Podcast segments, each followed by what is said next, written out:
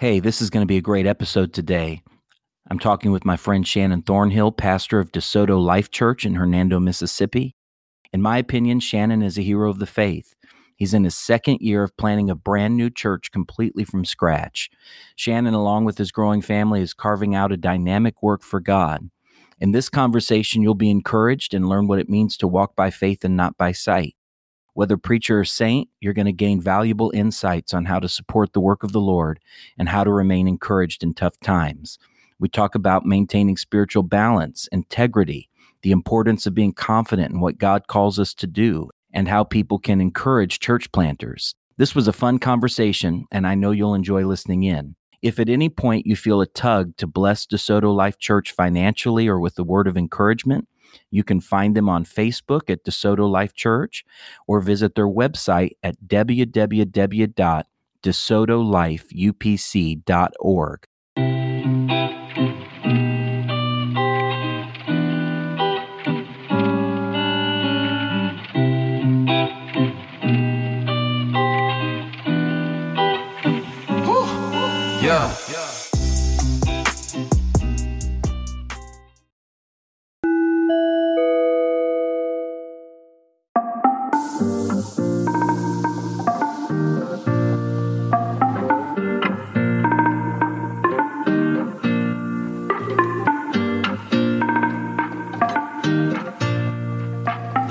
I'm excited to welcome to the podcast today Pastor Shannon Thornhill, pastor of DeSoto Life Church in Hernando, Mississippi. That's in DeSoto County, a church planter there. And Shannon, how long has the church been there now? So we've been here for two years. We're headed on our third year. Hard to believe this year. It's a third year, and they're doing a great job there. Uh, Shannon and I have become close friends. It's a situation where I married his wife's best friend. Our wives are lifelong best friends, and so we inherited one another as friends. That doesn't always go well, but in this situation, it, it was great, and we've become really close friends. And uh, man, I really appreciate your friendship. Man, thank you so much, and I, I appreciate your friendship as well. And I'm excited to be on the podcast with you today. I, uh, you know, I was thinking the other day. Uh, I, I, knew one of the things my wife said to me is, is, uh, you know, it's really important that you like the Thornhills. And I thought, oh Lord, how's this going? right. But thank God, uh, y'all are just amazing people, and I have so much respect for what you're doing in the city of Hernando and as church planters. Uh, people who have read the blog over the years at ryanafrench.com already know that I grew up in home missions. We used to call it uh, home missions or metro missions, and uh, and so I have a heart for it. I spent really my all my formative years in home missions. My dad started a church on the south side of Chicago in a city called Wheaton, Illinois.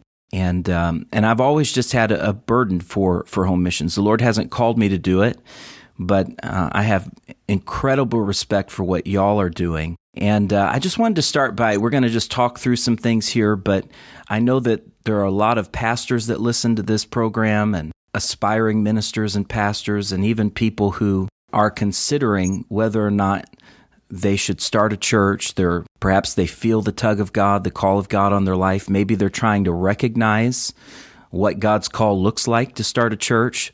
So let me ask you, how how did the Lord call you to plant a church? Did you always know you were going to do that? How did how did that process happen for you? Well, you know, I uh, I was raised up in church, and uh, I kind of I kind of pick around at our church a, a, little bit every now and then. And I'll tell everybody I had a drug problem. You know, my mom and dad drugged me to church and drugged me to prayer meetings and drugged me to work days. And uh, but I, I, went to a youth camp when I in Mississippi. Uh, I was 17 years old, and I just went to hang out that week. But you know, that week the Lord really just began to stir me, and um, I had just an incredible youth camp. I, to be honest with you, I can't I can't remember who was preaching. I, I don't remember that, but I remember every night uh, just had some incredible altar calls and moves of God. When I come home that week, I really felt like God began to deal with me about uh, about preaching and had called me to preach. And whenever God called me to preach, I felt just a very, very clear uh, pretty much immediately that God had called me to plant a church. Uh, in fact, when uh, Whitney and I we were um, when we were dating and we were t- starting to talk about uh, getting married, one of the first questions I asked her, I said, Well, I want you to know that I feel like God's called me to plant a church. Now, I had no idea what that looked like. I had no idea what that even uh, entailed. And I said, I just want to make sure you're okay with that. And so I, I began to talk to my pastor about it, and uh, just it's just something I knew from the very start that this is what God had wanted me to do, not just uh, not just to preach, but to, to go and plant a church in, in a city. So, how old were were you in that youth camp, roughly? I was 17, if I remember right, 16 17. or 17. So you knew really from a young age that the Lord was calling you to not just pastor or preach, but to start a church. Yes, absolutely, and that's something as strange as it may sound, just something just very, very clear uh, in my mind. In fact, I went and talked to my pastor about it and told him that uh, you know that I felt like not only was I called to, to preach, but I was called to plant a church. It was something that just really stood out in my mind. Tell us a little bit about Hernando. I know that church planting in every city is a little bit different. Every every state really has kind of its own paradigm to it. Uh, you're in Hernando, which uh, for people who don't know, it, it's kind of right there on the, the Tennessee Mississippi line. It's very, very close to Memphis. Aren't you all, um, oh, maybe 30 minutes from downtown Memphis? Is that yes, right? We're, that's exactly right. We're 25 to 30 minutes from Memphis. So Hernando's a beautiful city. Uh, and even though it's it's Mississippi, I think of it as almost a bedroom community to Memphis, uh, kind of a metro area, but also still has uh, kind of a small town feel to it. Am I describing it correctly? Am I close?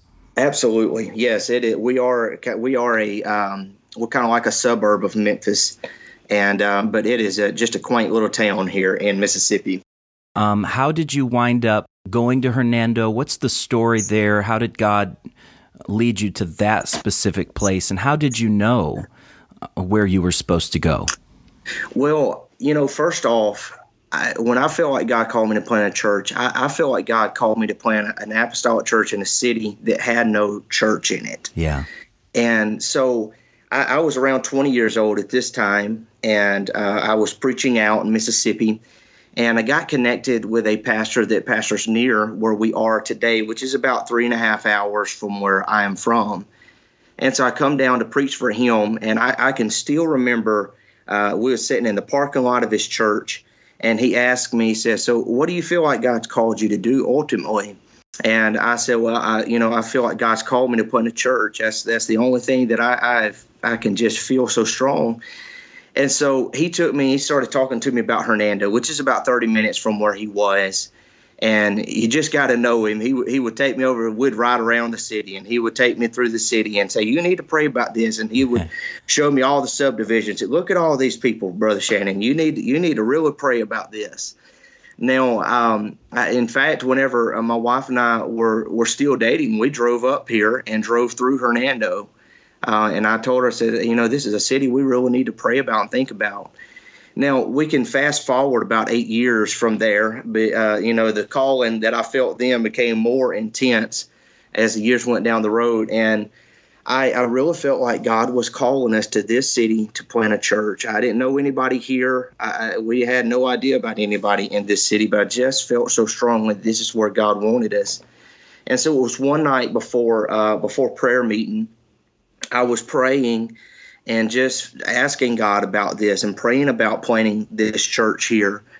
And uh, I I hadn't talked to that brother that uh, that introduced me to this city in years. He had moved on, was pastoring in another state, and I began to pray. I said, God, if if this is your will for us to go plant this church in this city, I, I want I want you to just have this guy call me and let's just just I just need a sign. You know, I want to know this is right. Yeah. Uh, it's, it's, one thing to just go fund church, but to up and move your family and jobs, it was just a whole different thing. And so I, um, just, and that night, this guy who I hadn't talked to in several years, uh, called me on the phone. So, hey, brother Shannon, wow. I just calling, and I just have you thought about Hernando lately? You know and so that w- that was one moment like okay I, I understand this is definitely something god is dealing with me about and so that is that's that's how we got here is is something god put in our heart over eight years ago and uh, and then eight years later, just really began to put it in our heart to come to this city and plant a church. Wow, that's amazing. He just called you out of the blue. Yes, absolutely. I, right after I get done praying that God would uh, that God would put him put me on His heart to call us. That's how God does it, isn't it? He, it is. well, when God is really dealing with us, he'll do he'll do things that just blow our minds like that.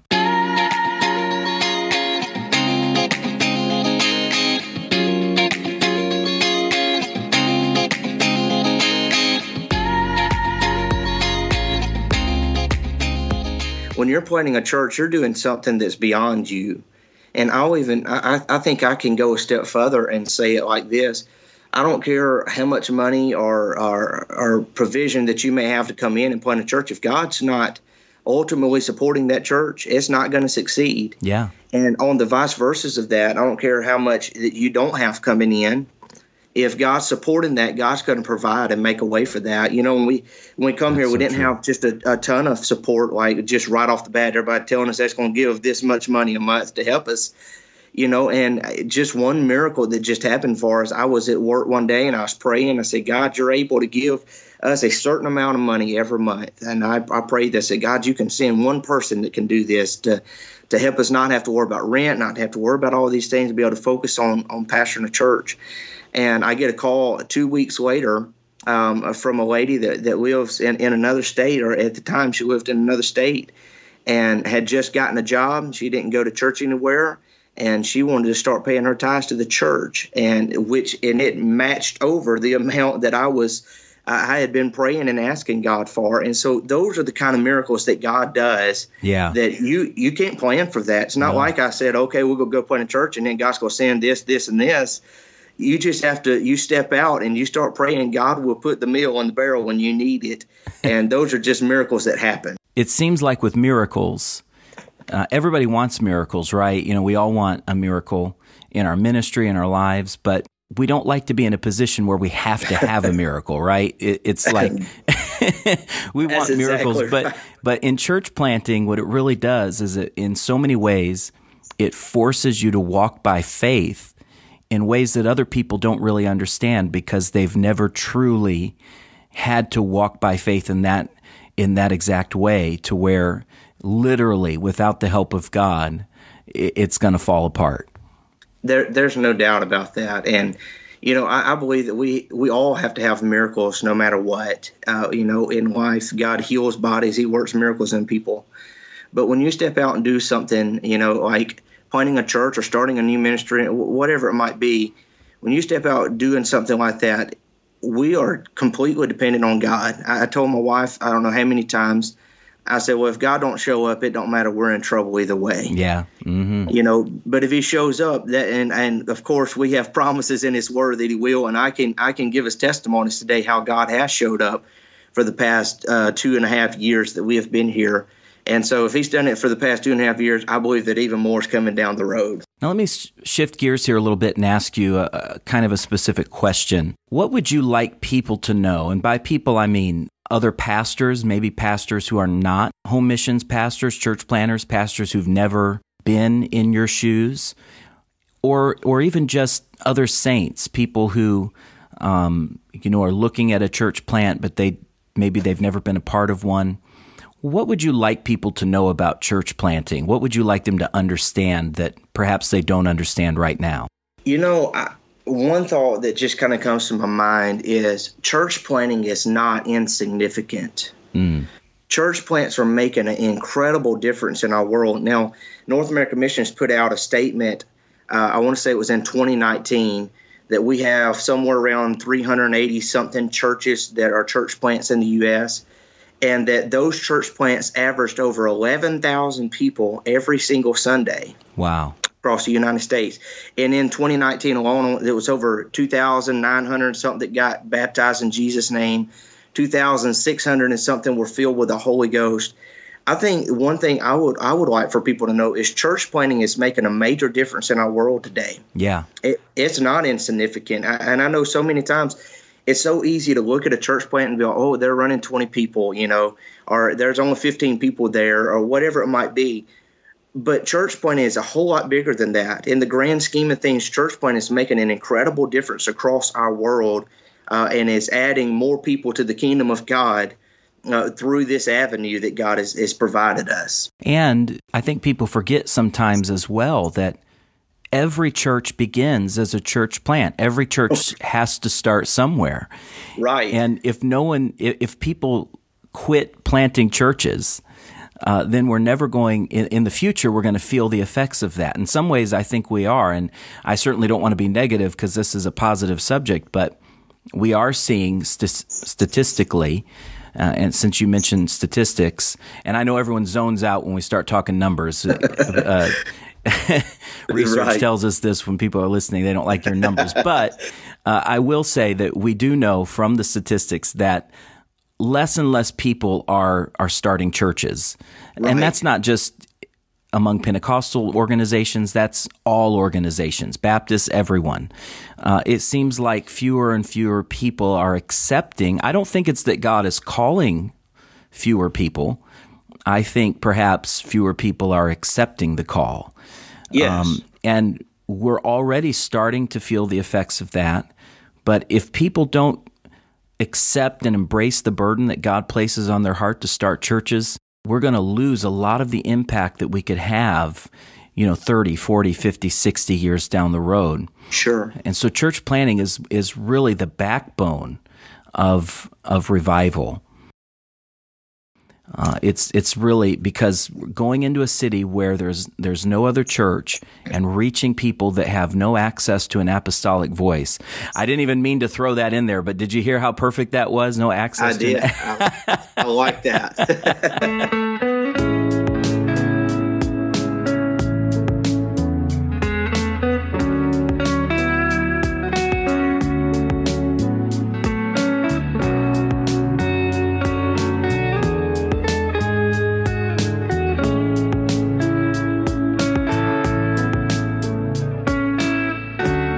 personal sacrifice plays a huge role in starting a church. And I know that you're not going to tell all your stories, but I know that you and your wife and family have made a lot of personal sacrifices to obey the call of God on your life. How do you and and I might even say how do you and your wife as a couple because uh, y'all really are a team. When you start a church, that husband and wife team is is is so dynamic. Absolutely. How do you stay optimistic when difficulties arise?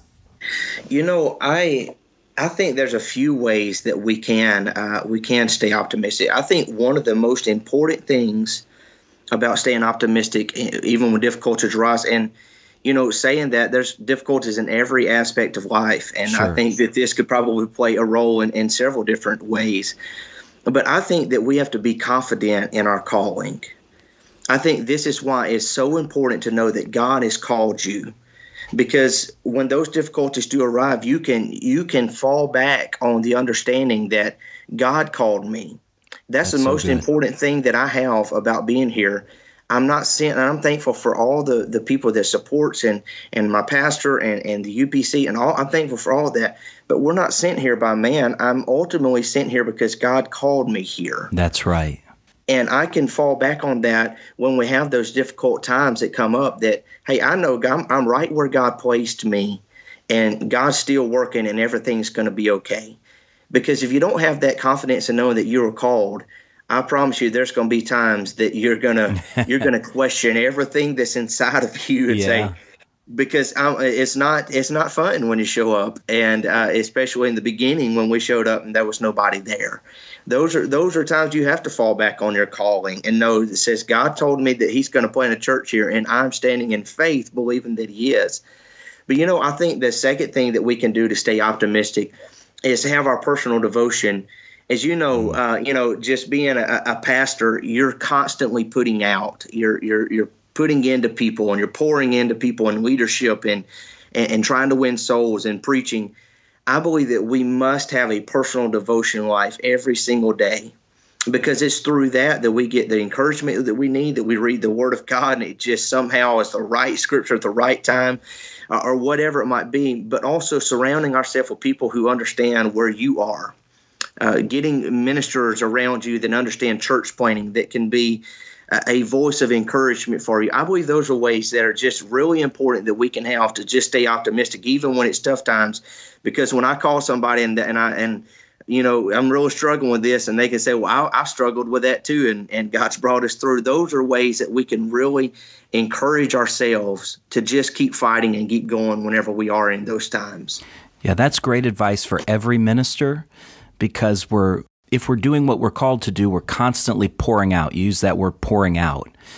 And if we're not careful, we'll empty ourselves out. And if we're not constantly refilling, refilling ourselves with the word, through prayer, with the spirit, with the anointing, allowing God to fill us back up, then eventually we're going to be so depleted that we don't have any spiritual strength left or physical strength for that matter. Absolutely. That's that's tremendous practical advice. Now what what's the most encouraging thing that anyone's ever done for you as a church planter? It, anybody, pastor, saint, friend, what's the most encouraging thing that anyone's ever done? And I'm asking that because I know there are a lot of people that would like to know what can I do to encourage a, a, church planter in my life, a loved one perhaps who lives several states away, but I want to encourage them? What advice sure. would you give them, and what kind of story could you tell them? All right, so now this question here, I, I could spend a lot of time personally on because it's something that I have definitely benefited from on numerous occasions. But uh, just something that's really applied to us. And in our case, we've got an incredible group of pastors that pastor around us. And we've had our, our local pastors that are, are, near us have supported us, encouraged us, and just looking out there and see when you have a special revival or a special event and seeing some pastors that are just out there and knowing there's some guys that are just behind you just makes a world of difference. Yeah. And, you know, one of the most encouraging things that I think has – uh, the, to begin with, it ever happened. One of our local pastors, um, when we first got going, sent us a young lady to come help us out, and she would come, and she's still with us today. And just, and it was just my, my wife and I and our three uh, children at the time, and uh, and her. And so, like, it was just so encouraging to know that we have somebody that believed in us and somebody that was willing to send someone to help us out. But uh, you know, talking about um, what others might can do to encourage. Now, my home church, when I, we are able to go home and be in our our home service, I, I can't tell you how many times we have people that come up to us and they're they say, I just want you to know we've been praying for you. Wow. Uh, yeah. Uh, we, we've been thinking about you. In fact, I, my mom will call me often and she'll say, well, so and so asked me at church how y'all was doing and just wanted you to know that we're, I, I know that may seem simple to say, but I'm telling you, those things are just they're powerful. Prayer changes things. And knowing that you've got uh, elders back home that has been in the church for years and years that have you on their mind and they're praying for you, I think is just uh, so incredible. But the last story I think I might would uh, I might would have that was just one of the most encouraging things that has happened to me personally as a church planter. My uh, my pastor, uh, brother brother Steve Williams in Brookhaven, uh, one service. And now, when you have when you start out with you and your family, when you start having a visitor, I want to tell you, you get mighty excited. yes, sir. So. You, know, most people will say we only had ten here. When we left, we said we have ten here. right. And it's I all about remember, perspective. Absolutely. So I remember one service. I want to say we had 19 in that service, and when I tell you, bro, I was so I was through the roof. You know, we had 19 in service. We yeah. had a visiting minister with us that weekend. He wasn't nearly as excited as I was about it, but he wasn't there when it was just us. Yeah. you know, just a few months ago. And so my pastor, I sent him a picture of it. He, I didn't. He just congratulated us and said, you know, he's so happy for us. And but I was watching their live stream a few uh, a few days later, and here he is up there talking about what God's doing in Hernando and showing a picture of the the, the crowd that was there on that day. And this is and your just pastor. celebrating the fact of what God was doing. And and I'm going to tell you, bro, that was one of the most encouraging things I remember. Of there is people that believe in us and is excited about this and is praying for this, and showing me that there's more behind this than just us there's God behind this, and there's you know our, our home church is behind us, and that is super encouraging. That is so encouraging. Well, I'm going to switch gears on you again, and I'm going to ask you how you view evangelism and outreach. There's a little bit of differences between evangelism and outreach. We could use them interchangeably if we want to. And let me throw in a couple more questions with that. What's been the most effective evangelistic or outreach effort so far as a church planter? Well, um, you know, the way I view evangelism kind of changed a, uh, a few years back. Um, I used to think that evangelism was just going out and uh, inviting people to church and just trying to get people to show up to church. And, you know, that's a great part of evangelism. But I read a book uh, by brother uh, Stan Gleason that was called uh, Lead to Follow or Follow to Lead, I believe is the, the name of the book. And in that book, he talked about building relationships. And one story that stuck out in my mind is that he talked about building this relationship with his neighbor, and he got a Bible study out of him. and it wasn't, it wasn't, uh, you know, the next week the guy was in church. But over a course of, of a period of time, he began to invite him to church, and God began to really move in his life. And I believe the greatest tool of evangelism is building relationships with people I uh, I worked a, a, a job here in our city and was able to build relationships with people in that in that job and we got like 16 people from my job to come to church. That's amazing. And they came to church because we had a relationship with them. They felt comfortable coming to church. And you know, one thing that I really push for, and I, I talk about our culture a lot to the small group of leaders that we do have in the church right now, and I, and I push things like this because we've had people say these things, and this is what I want people to say when we come here. We feel loved. Mm. We feel seen. We feel at home. We feel uh, the presence of God. You know, it, it's building. The, if you build a relationship with people, they will be open to you being able to teach them a Bible study, to teach them truth. And and I'll, I'll go a step further and say, truth does not scare people off it's the lack of relationship that scares some people off because if you if you have a, a relationship with people they'll be open to what you have to say. And i've seen that numerous times throughout our couple of years uh, here in hernando. Now talking about some of the most effective things that we have done at the church. Now of course you know when you're doing evangelism and, and, and outreach you're just trying everything that you can. We've we've done everything i know to do from knock doors to send out flyers to whatever it might be. But a few things that we do, we do a family day every year. And uh, it's a day that we have like a block party in our park here. And we'll have a revival service that Saturday night and that Sunday morning. And every year that we've done that, we have we have won a family to the Lord. In fact, uh, one of the first families that we uh, invited, it was before we even started the church, we had this family day, and we were inviting people to the church and one of the couples they didn't come to that next Easter, but this past summer I was able to baptize them in Jesus' name. Isn't that and amazing? Yes, it's not something that happens just necessarily overnight, but it does take time to, to right. build. You can't be discouraged if you don't see the the fruit of it immediately.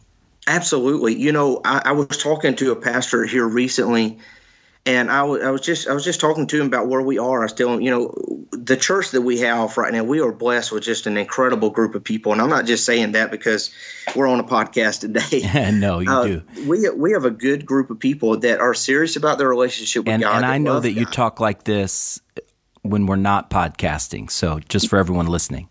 Awesome, yes.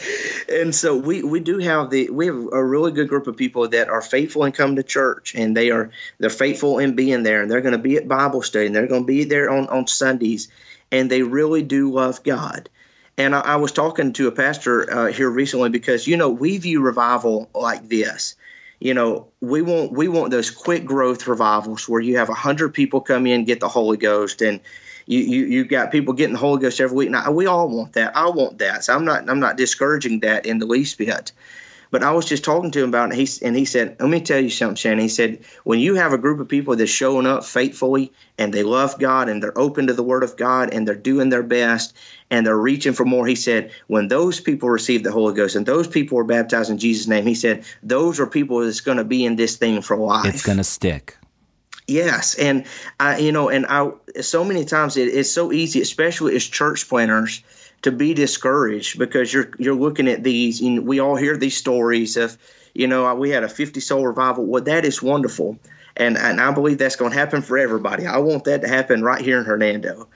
But I want to be faithful in saying, you know what? We are God's moving in these people. We're teaching, we're reaching, we're preaching, we're building relationships. And one day there's going to be a breakthrough and lives are going to be changed. And when they are, it's going to be a group of people that's going to shake our city. Right, you know, it's because you're be building you're building foundations in people's lives. Yes, so absolutely. It, it's more than just uh, a quick experience that people have. And there's nothing wrong. I, am all for people responding quickly and receiving right. the Holy Ghost quickly, but that foundation is being laid. And, and when people do receive the Holy Ghost and they are baptized, they're already going to have a foundation to start building their life on. Absolutely. What what do you wish that you could do in your area that you're just not able to do right now, whether it be because of finances or certainly COVID and all of the things right. that have affected all churches. What do you wish you could do in the future that you're not doing right now for whatever reason? Sure. All right. So, of course, you know how COVID has messed us up a lot this year. There's a lot of things I wish we could have done this year. yeah. And, uh, you know, we didn't have planned on some things, but you know, one thing that has uh, that really sticks out in my mind that we have plans to do and that we desire to do, and uh, we're, we're, working towards it. I want to start a bus ministry in our mm. our city. We have several areas in our city. I know that it would just go exceptionally well in. And you know, bus ministry is huge. Uh, you know, I, I know that some people can can look at and see all the time and the resources and the, the, the manpower that it takes to get to get one going and keep one going. But we have a, a we have a young lady in our church right now who is our um, our children's director, and she is a bus kid that got in church years and years ago. Oh yes, her testimony is powerful.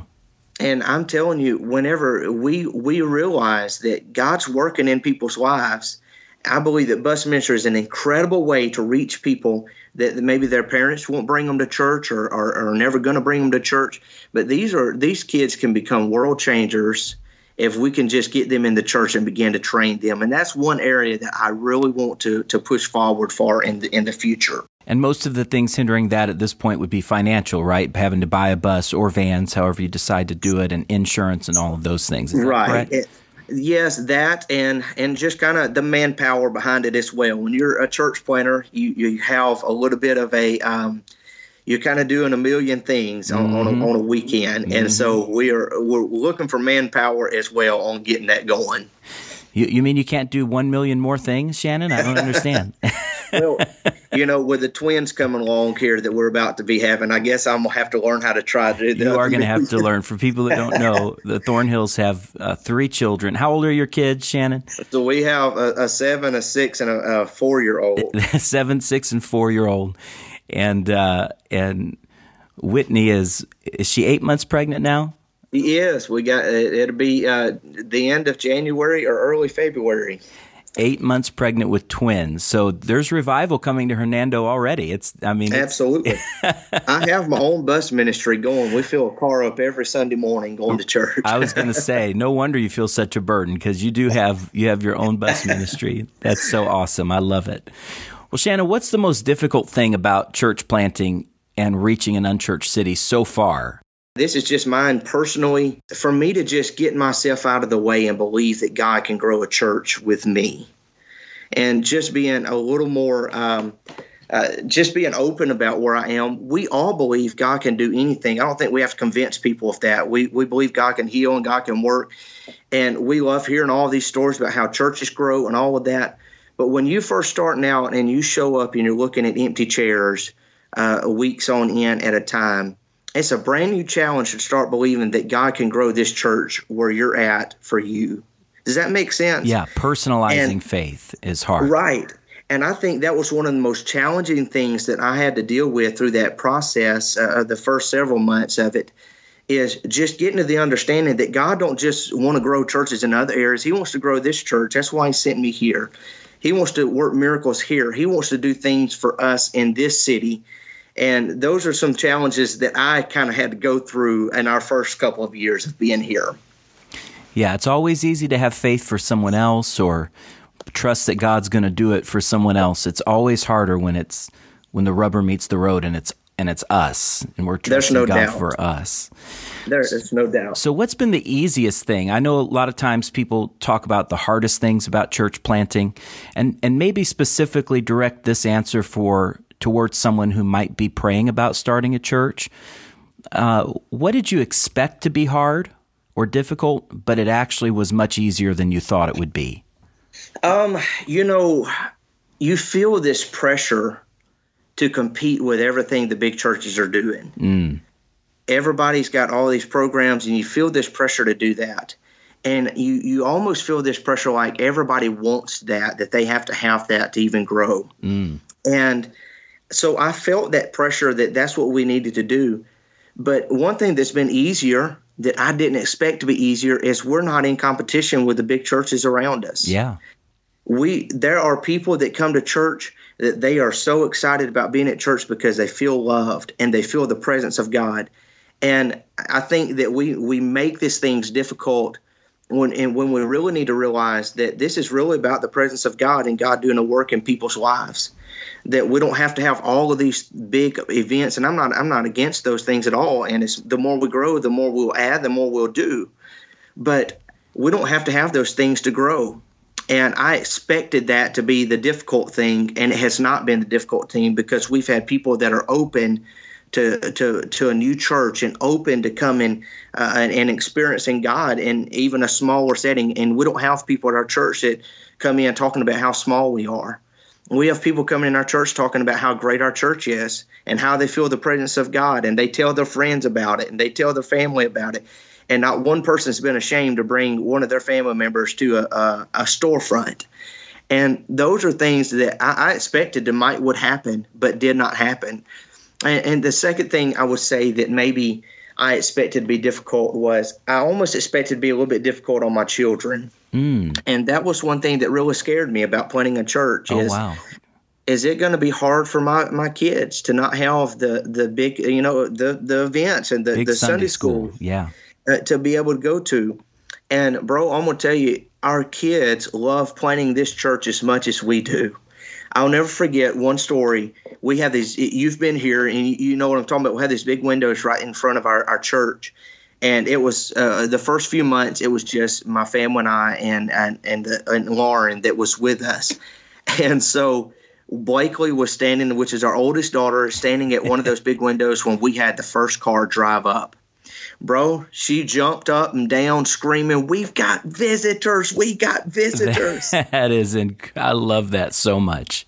And man, I'll never forget that memory as long as I live. And to this day, they, they wake up asking, Are we going to church? When we pray together at night, they're praying, God, I want you to fill up our church. God bless our church. That's beautiful. and they talk about how much they love our church. Now, my wife's family goes to a big church, and my home church is a good sized church. They love going home from there, but they never come back saying things. I wish our church had all of that they love being in a church plant and reaching people and praying for people. And I think that has been something I expected to be difficult, but wasn't difficult. That's beautiful.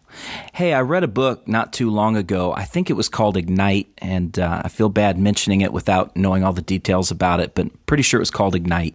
And it was talking about something you mentioned a moment ago that struck me about uh, programs, big church programs, and and one of the things the book dealt with was how bloated churches can become with programs mm-hmm. where right.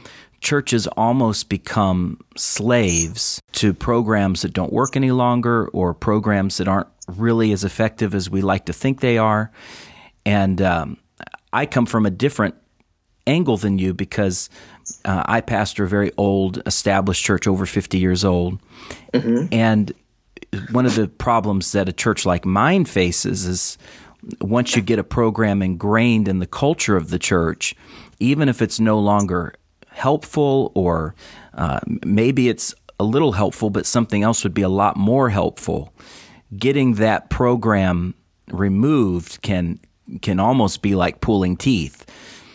With with that in mind, how do you envision approaching programs in the future? Do you do you think that you'll try to streamline more if, since you've found that uh, programs.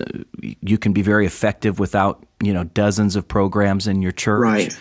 Uh, do you do you think that you'll approach church programming, for lack of a better term, differently, perhaps than you would have thought eight, five, six, seven years ago, or or do you see yourself eventually just moving in that direction, uh, like like other churches have done?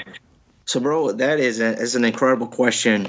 And that's something that I have just now. You're talking about reading a book. I just finished a book called Simple Church, and it talked about some of the same things that you were talking about, and it's brought up a lot of ideas and questions in my mind about programs. And in this book, it, it done research on all the, the great churches that are growing, or the churches that are growing and vibrant in the U.S. I, I forget how many that they had uh, that they done this research on, and they found out that the churches that are growing the most are the churches that have simplified church. Now, I'm not talking about doctrine, not talking about the word or any of that, but they shrunk the right. program. We're not talking about throwing throwing uh, convictions out or anything like that. Right.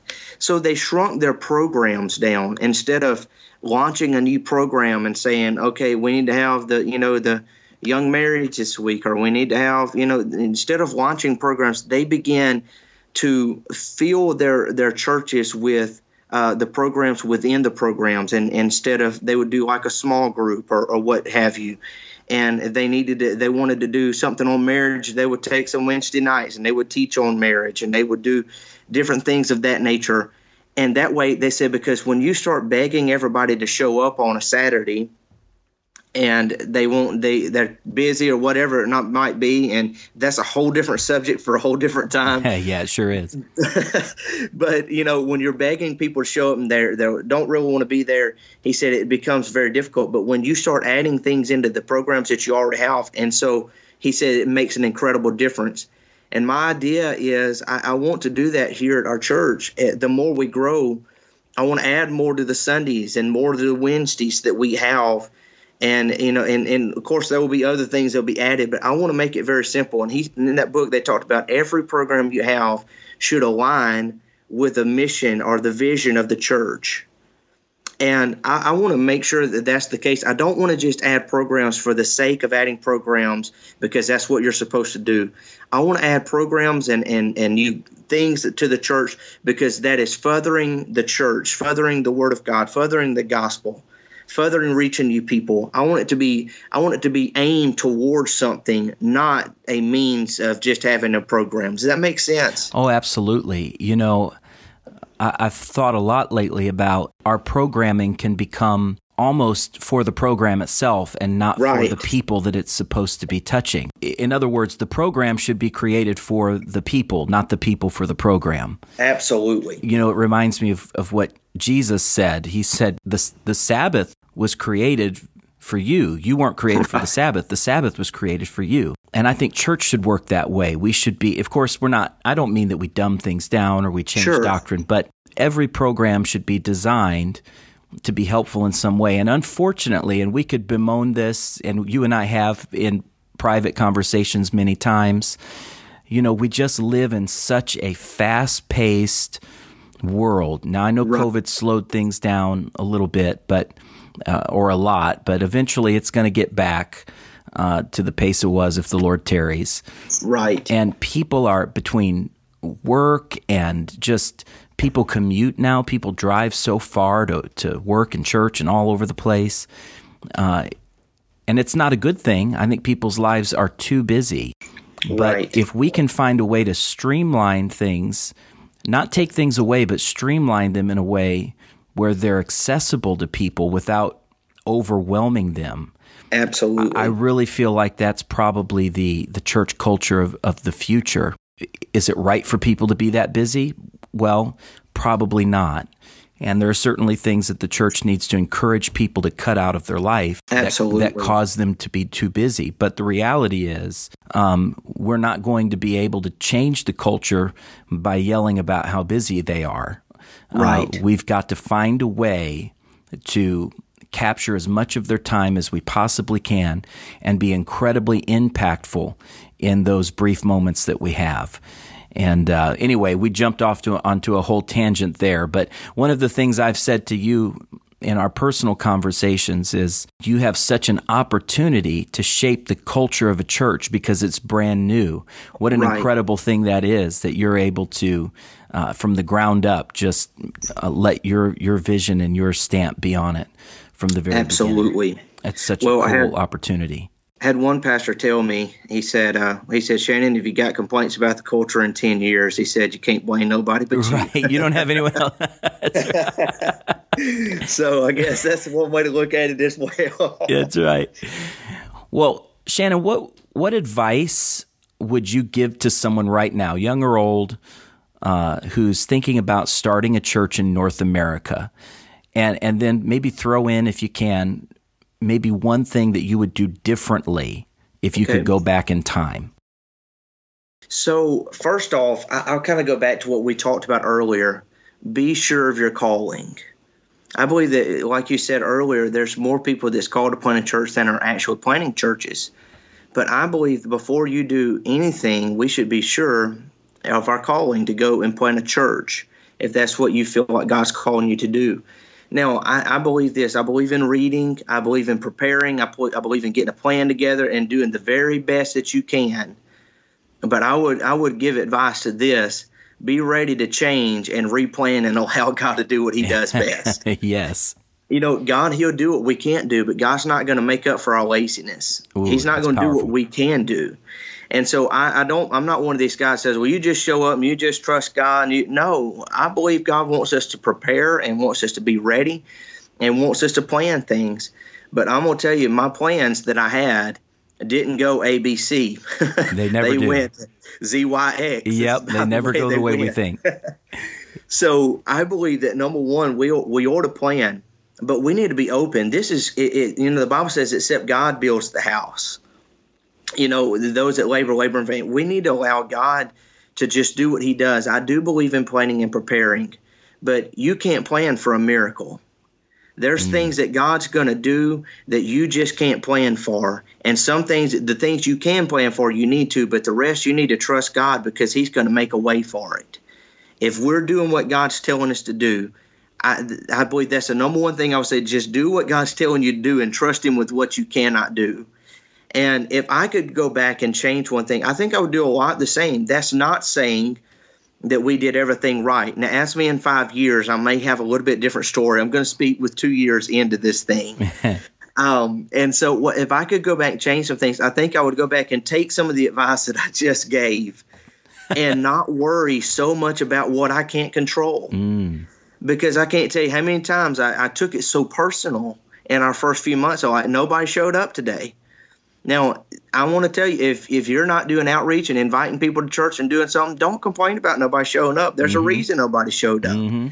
But if you're praying and you're fasting and you're outreach doing outreach and you're reaching for people and nobody don't show up, that is out of your control and you need to trust God and not take it so personal. I think I would go back along the journey and I would take it a little more easy as I went along and just allow God to make the changes to my plan and know that it's about the journey and growing and, and, and knowing that God will work these things out. Because if everything was planned out, and, and if, man, if you would have told me two years ago, here's how it's all going to work out, you know, God's going to provide the finances, God's going to, He's going to send people to the church, they're going to be good people. Man, who wouldn't show up and do that? You yeah. know, I, yeah. I mean, if, if everything was all planned out, when you everything, er, of course we would show up and do those things. But we have to trust that God called us here and that he's going to continue to make a way even though we don't see the way out and i think if i could go back and tell myself something that would be one thing i would tell myself you'd go back in time and encourage yourself and say hey don't worry so much right right and so now i'm going to talk to myself again shannon just quit worrying just so don't much. worry I'll call you with this tomorrow okay. and play this back for you. That's right. I'll probably need it. You know, you were talking about outreach and evangelism and you said, you know, don't complain if, if you're not doing outreach and nobody shows up. Years ago, uh, a pastor, an old pastor, uh, taught me something. I think a spiritual principle that I've that I've held on to for oh I don't know probably 15 years now. He told me he said Ryan, all we can do is plant the seed. Right. God God doesn't tell us exactly which seed's gonna grow into something good He just tells us to plant the seed everywhere we go. But mm. God gives the harvest. And so he said, with that, what I have found that means in my life is God wants me to reach out to people all the time, not just with, you know, a Saturday outreach or, you know, some planned outreach, but constantly be reaching for people. Right. And he said, "You know, Ryan, I have found that when when I do that, if I'm consistently trying to reach people and I'm trying to plant seeds of evangelism and seeds of testimony and seeds of Bible study, that if I'll do that throughout the week, visitors will show up in my church." Right. And he said, "But you know what's amazing is it's it's almost never someone that I invited. And he said, I invite hundreds of people a week to church, but it's almost right. never someone I invited. He said, but the Lord spoke to me one day and said, if you plant the seed, I will give you a harvest. I'll give you an increase. But it's not always going to be directly because of what you did, because right. God is going to receive the glory from it. And I found that in my own life. I invite lots of people to church. I, I teach as many Bible studies as I can. And it's amazing how uh, God will bring increase, but it's not always as a direct result of my efforts. And right. I think sometimes God does that to keep us humble. Sure. You know? I, I believe that. You know, I mean, that's that's an incredible way to look at things. You know, there. I'm gonna tell you, bro. There's people in our church. I have no idea how they come to church. Yeah. To yeah. this day, I have no idea how they they're there. It's not because we invited them or, or, you know whatever, but God put those people in the church. When you said that, a thought come to my mind. My, my pastor one time said, "God called us to be fishermen or men, not hunters." Mm. Hunters pick and choose who they want. And said fishermen, they let down the net, and whatever comes up net's what they've got. Oh wow! And you know that's what God's called us to do. And if we'll let down nets, I believe that God's going to give us a great uh, a great harvest. I agree. This is a question that I think faces every minister, every pastor, no matter what capacity you are in the church. How do you manage your time? And when I say time, you family time, personal devotion, church administration, secular work, trying to find some time in all of that to relax and just pastoring in general, as you've already mentioned, especially in home missions. But I think every pastor winds up feeling this way to a certain degree. You, you wear 10, 15, 20 hats at a time. Right. How do you manage your time and, and keep everything balanced? So, bro, this is, uh, this is and a question I absolutely love, and I think is uh, every bit applies to everybody. Sure does. And this is a question that I'm just going to be open with you about. I'm still trying to figure out. Yeah, we all are. In fact, you know, we like I, I told you, uh, we had mentioned earlier, we've got two more children coming, yeah. and I'm going to have to reevaluate this in a few months. You sure are. But uh, a few years ago, I read a book by Brian Tracy. I believe it was by Brian Tracy called "Eat the Frog," and it was a book on time management. Now, this book just really uh, just gave me a new insight on organizing our time. And uh, as a church planter, you, you, know, you wear a lot of different hats and, and you work in a job. You've got a lot of things going, and you don't really have a whole lot of time to waste. You you have a certain amount of time to study each week. You have a certain amount of time to reach for people, and so you have to you have to manage that time the very best that you can. So I found a, a calendar, and it's just it's an app on uh, on my iPhone, simply called Calendars and I made a template on it, and I and I titled my template "Journal Habits and To Do List." And so I started planning out every day. I plan out my weeks, I plan out my months, and I plan out my year on this calendar. And I can go back for the last two or three years, and I can tell you what I did every single day. I can even if it was at work or the people that I talked to for the church or the the, the sermon maybe that I was studying for, whatever it might be, because I, I try to go back often and read over that because I know me too well and I can waste some time and I don't want to be majoring in minor things. so are you writing in that in that journal and calendar all day long or do you wait till the end of the day or the end of the week? How do you how do you do that? So on Sundays most of the time I try to plan out my I've already got so much stuff already in there if somebody says something at church, hey, so and so's having a test this week, I'm gonna write that down to make sure that I text them or uh, you know call them or whatever. What a great idea! So and just giving these reminders because I'm gonna forget. Okay, I, I, know that I can't remember somebody's surgery two months out, but and, and you know, for instance, somebody I, I know somebody passed away. So I put it into my calendar for the next year. I need to send them a card on that day. And they text me back and say, I cannot believe you remembered that, you know, which I, I didn't. I had it in my calendar. I planned this out in advance. It wasn't an accident. Yeah, it, that's incredible. And so I, I, write in it every day. I put check marks behind beside all of the stuff that I'm going to do that day. I'll put check marks on it, what I did. I've got my daily devotion, what I do, the amount of time I spend in prayer, Bible reading. I re- try to read a certain amount every day. Um, and I, I spend, I, I, check mark all of those things off. And then at the end of the day, I have what, and when I say journal, I have what I call a reflection. And I'm not talking about something in depth. I just do something like, hey, I spent time with my kids doing this today. This miracle happened at church last week. I was so excited to see brother so and so there. Does that make sense? So oh, I just something yeah. I can give me a little bit of a note that when I go back and read it from last year that I can say, okay, that's something that I did. Now with family time, man, what what more important thing that we have than our family? I don't care if we save the whole world, we lose a family. We are, you know, we're we're missing something. We have to put time into into our, our wife and our, our children. And so I try to do. Now I'm I'm not perfect at this by no means because I just get busy and get off track. So I will admit that. But I try to do some monthly goals. And I'll say, you know, one night a week or one night a month at least, I try to have a family night with my kids or plan to take Whitney out on a date because I don't want to let church planting and reaching people constantly keep me from reaching my family that's right here in my home. Prioritizing your family. Yeah, it's so important. And it's amazing how easy it is for us to get our let our priorities get out of whack, isn't it? Absolutely. It's not it's not pressing today. you know, yeah. I've got too many things that's pressing today, so it's easy to push off to tomorrow. And it's not because we don't care. It's not because we have bad motives. Uh, it isn't even because we don't know what our priorities should be. It's just the busyness of of working for God and life in general can just it can just blind us sometimes. But Absolutely. I love the idea that you're writing it down and you're putting it somewhere where you can look at it and that visual you're probably a visual learner, aren't you? I am. Yeah, much so more that, than a reader. That, I have yeah, struggled to read. That visual reminder uh, brings you back to it. That's great advice. I hope everyone's listening to that.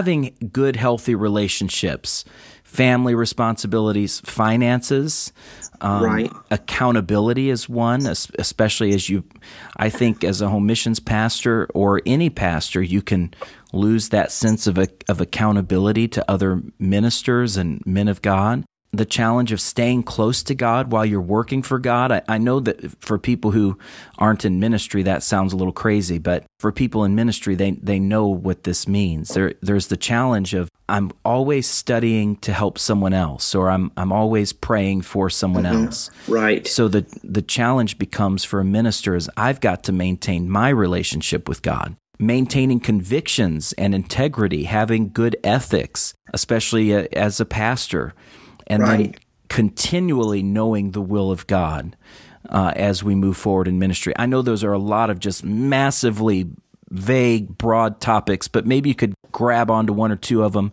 and and let's just try to tackle a few of those things and see if we can help someone who's listening today. Okay, you know, one of the first things that kind of stood out to me is.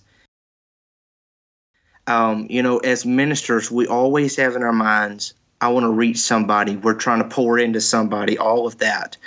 You know, but Jesus said there's going to be people that's going to stand there on Judgment Day. And they're going to say, But God, we cast out devils in your name and we laid hands on the sick and we did all of these great things for you. Yeah. And then here's that, that part that really scares me. He says, Yeah, but I never knew you. Mm. We can't forget that the most important thing that we can do is we need to know God for ourselves that it's not just about praying for everybody else, and we should. It's not just about investing in everybody else, and we should. But it is about investing our time in knowing God for ourselves and having a relationship with God. Now, this is something that I think we all struggle with because it is so easy to get so busy doing everything else in life that we don't focus our attention that this devotion time is not about studying for a message. That this prayer time is not about praying for anybody. This prayer time is about my time with God right now. Yeah, this is me. I'm I'm reaching out to God right now. Right. You know, and so I, I, heard one quote that said, say no to the good so you can say yes to the great. Mm. We cannot be all things all the time to all the people. There's sometimes we have to say no to some things so we can make sure that we have the relationship that that will sustain us to be able to be effective ministers. Because let's just face it, at the end of the day, if we burn out, we're really no good to anybody. Mm-hmm. Yeah. And if we're ministering out of our flesh and out of uh, just out of our head knowledge, we're probably not going to help anybody. But if we minister out of a personal relationship with God, we can help more people than what we could ever do by ourselves. Because if, if, we're we close to God, we'll be sensitive to the Spirit and we'll be able to help people in ways that just book knowledge or or even just great theology is not going to to be able to do. But that right. sensitivity to the spirit allows us to minister to people in a truly impactful way. But that only comes when we are close to God like we should be.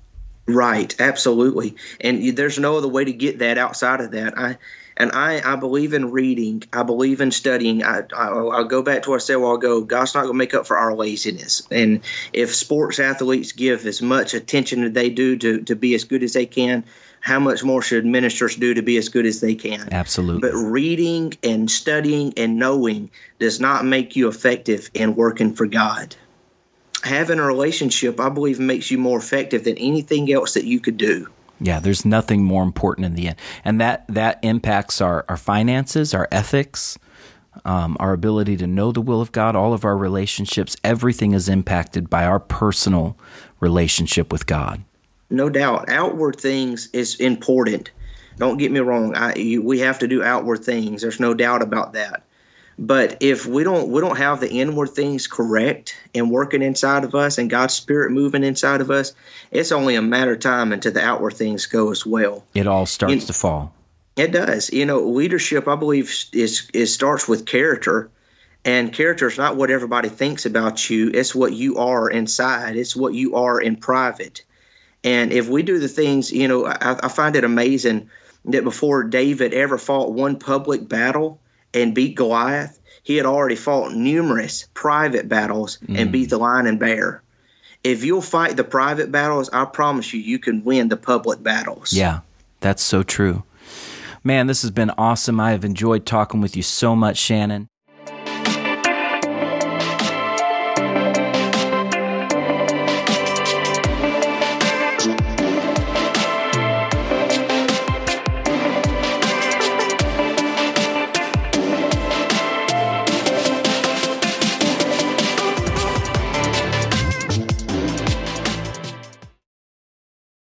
I'm sipping on a delightful Diet Dr. Pepper, another official, unofficial, non paying sponsor of this podcast. If you'd like to become an official paying sponsor of this program, you can visit anchor.fm forward slash apostolic voice forward slash support and give 99 cents a month. You'll have the epic gift of my deep gratitude and the satisfaction that you've made the devil very mad. And that's always a good feeling. Consider giving this podcast a five star rating and review on iTunes. I'm not asking you to do that for my own narcissistic pleasure. Every review on iTunes raises us in the search engine algorithms, making it easier for Apostolic Voice to be found in search engines. Tell your friends about us and give us a share on your favorite social media platform, but most importantly, pray. Pray for us. That's by far the most important thing you can do. As always, thanks for listening, and until next time, God bless.